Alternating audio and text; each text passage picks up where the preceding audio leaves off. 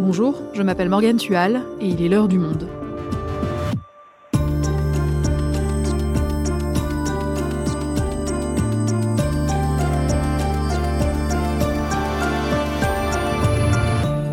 Aujourd'hui, qui aurait pu prédire la crise climatique?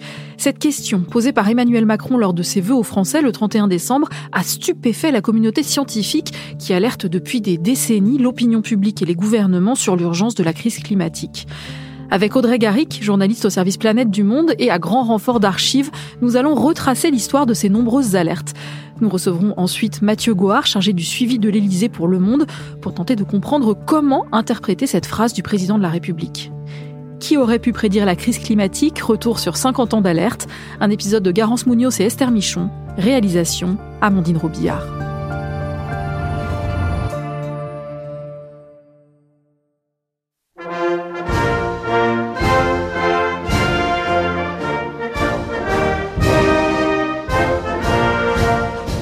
Mes chers compatriotes, j'ai le privilège de partager avec vous ce moment des vœux.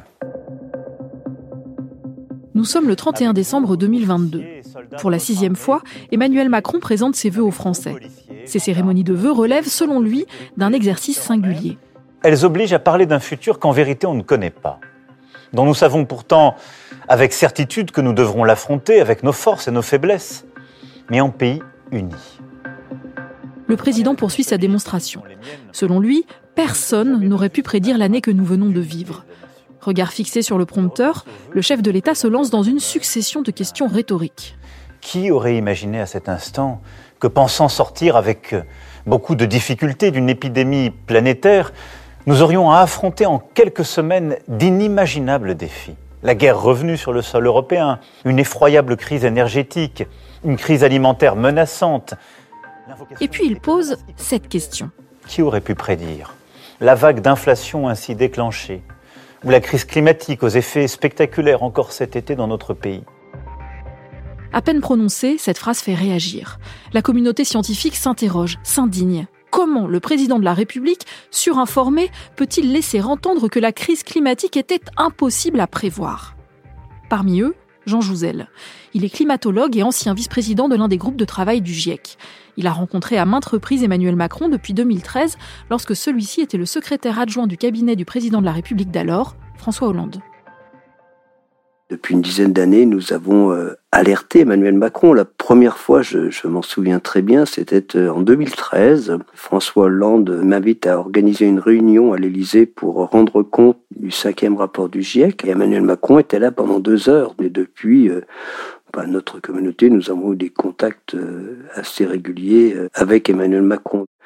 Je ne veux pas être trop anecdotique, mais dans son livre Révolution, donc c'est au lors de sa première campagne électorale, Emmanuel Macron me cite, euh, je n'ai pas la phrase exacte, mais euh, qui pourrait croire que euh, Georges Jouzel se trompe Enfin, j'avais la conviction, j'avais le sentiment que nous l'avions convaincu de la réalité du réchauffement climatique. Cette allocution témoignerait plutôt du contraire. Ma crainte surtout, c'est que ça décourage de l'action. C'est bien ça le problème. Disons, ça met euh, ce problème de réchauffement climatique euh, absolument pas comme une priorité alors que ça devrait l'être et ça l'est dans les textes en France. Et, ma crainte, c'est que cette phrase d'Emmanuel de, Macron, eh bien, décourage, euh, disons, par rapport à l'action qui est absolument nécessaire et urgente.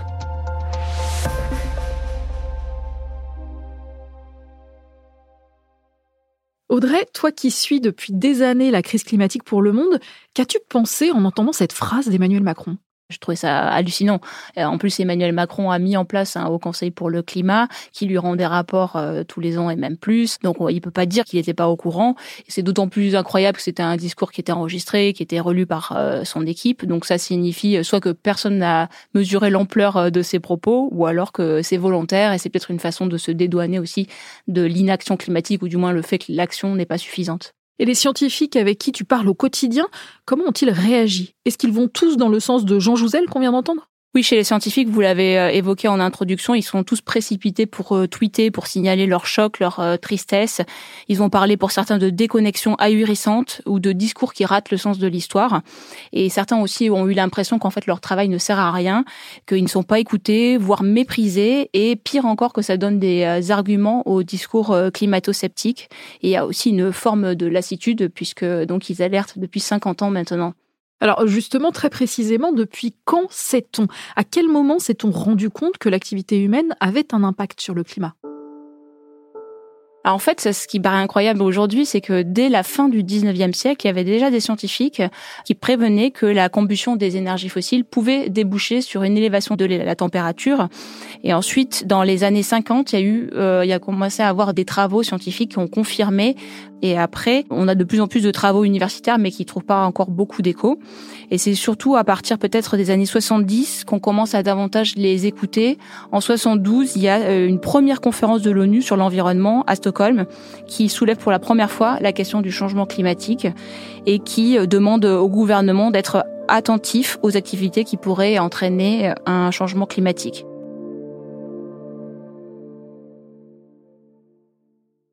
Cette même année, c'est l'année où le club de Rome, qui regroupe des universitaires, des économistes, des hauts fonctionnaires et des industriels, rend le rapport Midos et ça fait euh, l'effet d'une bombe parce que ce rapport, en fait, il euh, montre qu'on peut pas avoir une croissance euh, infinie dans un monde aux ressources finies et donc c'est pas possible de continuer notre mode de vie actuel ou alors qui nous conduit à notre perte.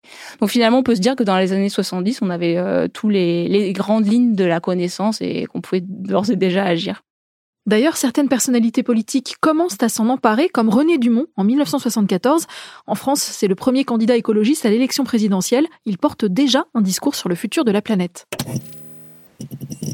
Si nous continuons l'évolution actuelle de la population et de la production industrielle démentielle, nous allons à l'effondrement total de notre planète, de la vie sur la Terre, vers le milieu du siècle prochain.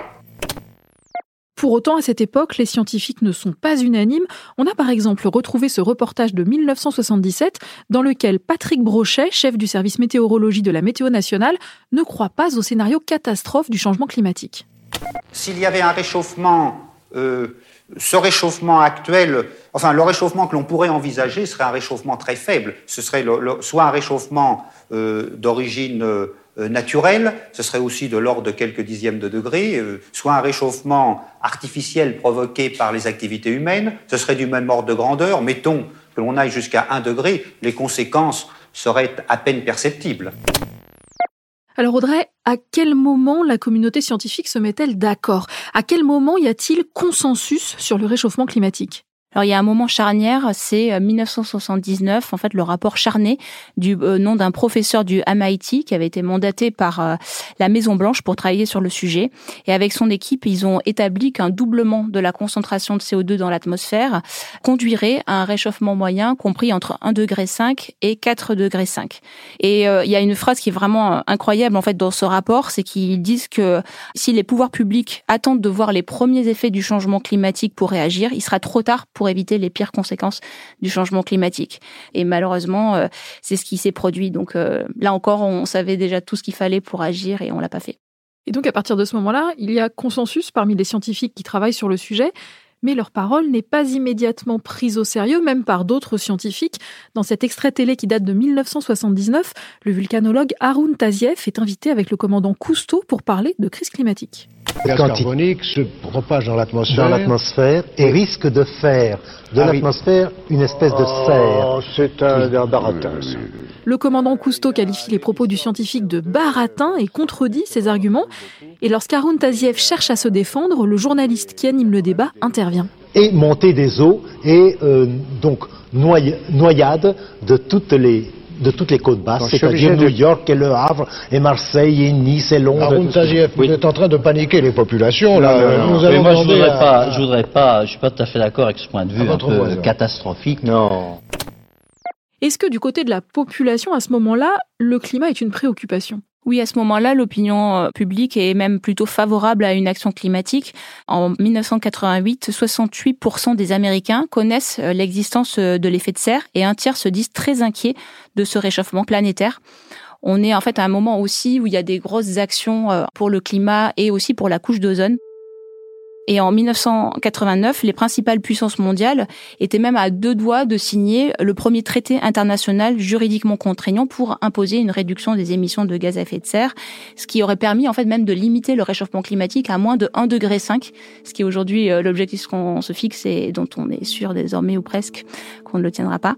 Mais au tout dernier moment, les États-Unis ont fait capoter l'accord pour privilégier leur euh, croissance économique, comme l'a raconté un journaliste du New York Times dans un livre, Par de la Terre, qui racontait toute cette période-là, et lui, il parle de décennies perdues.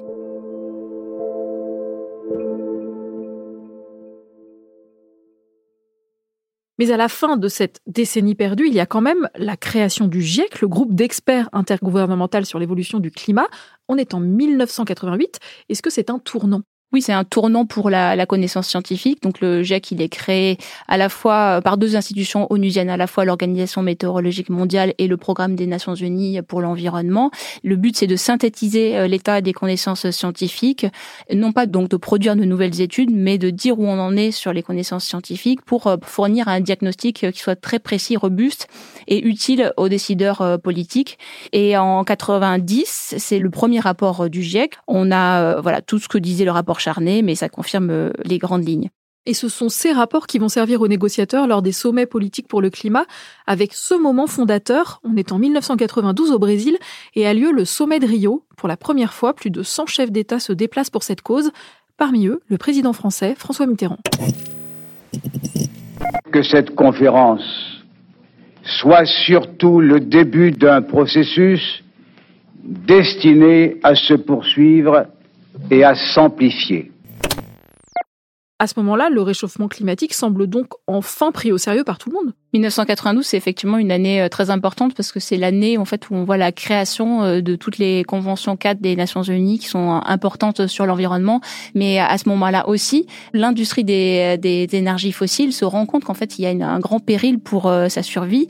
On voit des grands pétroliers américains d'abord, britanniques, donc ExxonMobil, Shell, BP, mais aussi Total en France, qui vont mettre en place des stratégies pour semer le doute, donner l'impression qu'il y a encore des débats, des controverses, des incertitudes entre les scientifiques euh, sur ce sujet. Et ils vont faire aussi des contre-études pour euh, présenter le changement climatique comme moins grave qu'il n'est.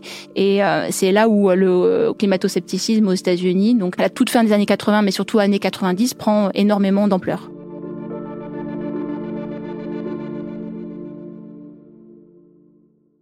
Et en France, ça se passe comment? Et alors en France, c'est un peu plus tard. Euh, le terme climato-sceptique, il a été créé en 2005-2006. Il y a énormément de scientifiques qui sont pas des spécialistes du climat, qui sont des géologues, des biologistes, des mathématiciens, qui euh, commencent à, nier la science et euh, la réalité du changement climatique et qui vont en fait sur les plateaux télé, qui vont publier des livres. Donc bien sûr, le, plus connu, c'est celui de Claude Allègre, l'ancien ministre de l'Éducation, géologue, qui publie en 2010 l'imposture climatique. Une fumisterie. Donc euh, vous déniez le caractère scientifique à ces je travaux Je dénie totalement l'idée de prendre la température moyenne comme paramètre. Et vous venez de le voir cet hiver, on a eu un des hivers les plus froids. Mmh. La température moyenne du globe, tout le monde s'en fout pendant de longues années, en fait, on, a l'impression qu'il y a un débat entre scientifiques, entre les climatologues et ceux qui n'y croient pas. Et ce débat est entretenu par les médias parce que beaucoup de médias, en fait, euh, organisent des débats en donnant l'impression que les deux paroles se valent. Et donc, d'un côté, on a un climatologue et de l'autre côté, on a euh, un climato-sceptique et on a l'impression qu'il y a encore euh, un débat sur la réalité du changement climatique alors qu'il n'y en a, il en a pas. Ok, donc les lobbies tentent d'instiller le doute, d'empêcher les États d'agir. Est-ce que ça marche ou est-ce que côté politique, ça bouge? Alors à partir de 1995, on a les COP, mais au début, effectivement, elles n'aboutissent pas à grand-chose. Il faut attendre 1997 euh, pour avoir un premier traité avec euh, des objectifs euh, contraignants de réduction des émissions de gaz à effet de serre. C'est le protocole de Kyoto, mais il ne s'applique qu'aux pays développés. La Chine, qui est aujourd'hui le premier émetteur mondial de gaz à effet de serre, n'était pas concernée. Et ensuite, on, poursuit malgré tout l'action, les rencontres. Chaque année, il y a des COP. Et Jacques Chirac va prononcer un célèbre discours au sommet de la Terre de Johannesburg en Afrique du Sud en 2002. Notre maison brûle. Et nous regardons ailleurs. Nous ne pourrons pas dire que nous ne savions pas. Prenons garde que le XXIe siècle ne devienne pas pour les générations futures celui d'un crime de l'humanité contre la vie. Mais dans les faits, les COP n'avancent pas toujours.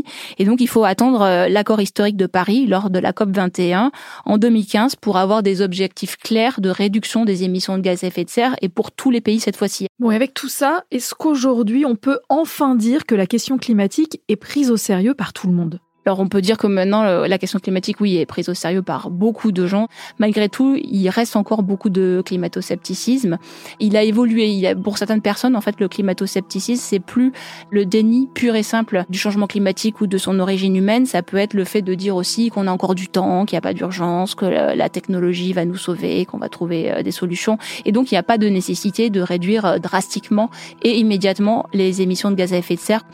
Mais pour l'essentiel de la population, je pense que le changement climatique aujourd'hui, c'est une réalité et c'est une réalité qu'on voit chacun euh, à sa porte, à sa fenêtre. Euh, depuis 2015, on a une multiplication des événements climatiques extrêmes.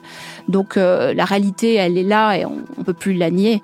Et malgré tout, je trouve que ce qui n'a pas changé finalement depuis les années 70, c'est qu'on n'agit toujours pas à la hauteur de l'urgence. On a un petit peu mis en place des, des actions, mais elles sont totalement insuffisantes, que ce soit à l'échelle mondiale et aussi à l'échelle française.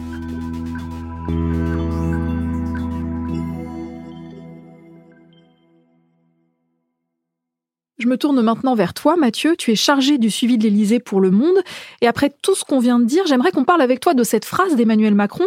On a vu en début d'épisode avec le témoignage de Jean Jouzel que le chef de l'État est évidemment informé sur ces questions, qu'il est en lien avec des scientifiques. Alors pourquoi a-t-il dit ça? Ce qui est sûr, c'est que cette phrase a été euh, validée par euh, toute son équipe, qu'elle a été prononcée par Emmanuel Macron et que donc il est amené à l'assumer. Ce qui a beaucoup choqué une partie de l'opposition de gauche et les climatologues, c'est surtout que cette phrase n'ait pas été repérée par l'équipe d'Emmanuel Macron, qu'elle n'ait pas été repérée par le président de la République, comme si cette phrase ne les avait pas étonnés, que ce n'était pas dit en l'état actuel des connaissances scientifiques, cette phrase est absurde, il faut qu'on l'enlève. Et donc ça a rajouté une ombre sur les convictions, les connaissances ce que pense réellement Emmanuel Macron du réchauffement et de la transition climatique. Même si l'Élysée euh, n'a pas expliqué euh, les choses, il y a beaucoup de ses proches qui, dans les jours suivants, quand la polémique est montée, ont expliqué que par cette phrase, il ne remettait pas en cause le réchauffement climatique, la transition climatique, mais qu'il essayait de, se mettre à la place des Français qui ont été étonnés cet été de la virulence de la canicule et que lui aussi avait été estomaqué par la, la violence des phénomènes euh, et des conséquences du réchauffement climatique. C'est une explication euh, comme une autre. C'est vrai que ça contredit aussi certains faits scientifiques. Le GIEC répète, et notamment dans son sixième rapport, que le réchauffement climatique provoquera des conséquences météorologiques extrêmes. Évidemment, on ne peut pas les prévoir euh, six mois à l'avance. Donc, Emmanuel Macron a aussi connaissance de ces choses-là. Et en plus, l'écologie devait être la grande cause de ce second quinquennat. On se rappelle de son discours à Marseille en pleine campagne électorale le 16 avril dernier. Il avait employé une formule forte. Alors, la politique que je mènerai dans les cinq ans à venir sera donc écologique ou ne sera pas. Comment on passe d'un tel discours à cette phrase qui a autant choqué les scientifiques? Le discours de Marseille était vraiment important parce qu'il employait des mots très forts comme l'écologie et le combat du siècle. Il s'engage aussi à mettre en place la planification écologique, qui était une idée défendue par la gauche. Ensuite, il y a des choses institutionnelles qui ont été mises en place dès sa réélection. Deux ministères sous l'égide de Matignon, le ministère de la Transition énergétique et celui la Transition écologique, et surtout un secrétariat général à la planification écologique. Donc il a vraiment l'architecture pour mettre en place une planification dans les années à venir et nous amener à la neutralité carbone en 2050. À la fin de l'été 2022, après un été de canicule très très importante, il a évoqué la fin de l'abondance, qui est vraiment quelque chose de très important, mais sans projeter le pays vers le futur. Et donc, il manque sans doute un grand discours d'Emmanuel Macron. Euh, il fait quelques vidéos YouTube, etc. Mais il n'y a, euh, a pas eu de, vraiment de grande allocution sur ce sujet depuis sa réélection. Et après ces vœux, la gauche a réagi en accusant le président de justifier avec cette phrase son inaction climatique. Avec une critique plus de fond sur Emmanuel Macron, c'est qu'il ne peut pas être, selon eux, le porteur de la transition écologique, car il est trop dans la politique de l'offre, il défend trop les entreprises, et qu'il restera donc toujours un flou et surtout un manque de décision sur qui paye la transition écologique, qui va coûter des dizaines et des centaines de milliards d'euros dans les années à venir. Une partie de l'opposition va jusqu'à dire qu'il prépare le fait de se dédouaner plus tard avec cette petite phrase. C'est vraiment une accusation politique très très forte. Ça, c'est l'histoire qui jugera, parce que c'est vraiment un sujet qui sera analysé sur le très long terme. Donc les, petites phrases politiques a posteriori, les petites polémiques n'ont que peu de valeur. On, on, verra dans 10, 15, 20 ans qui sera jugé responsable. Là, c'est vraiment l'histoire. Merci Mathieu, merci Audrey. Merci Morgane. Merci à vous.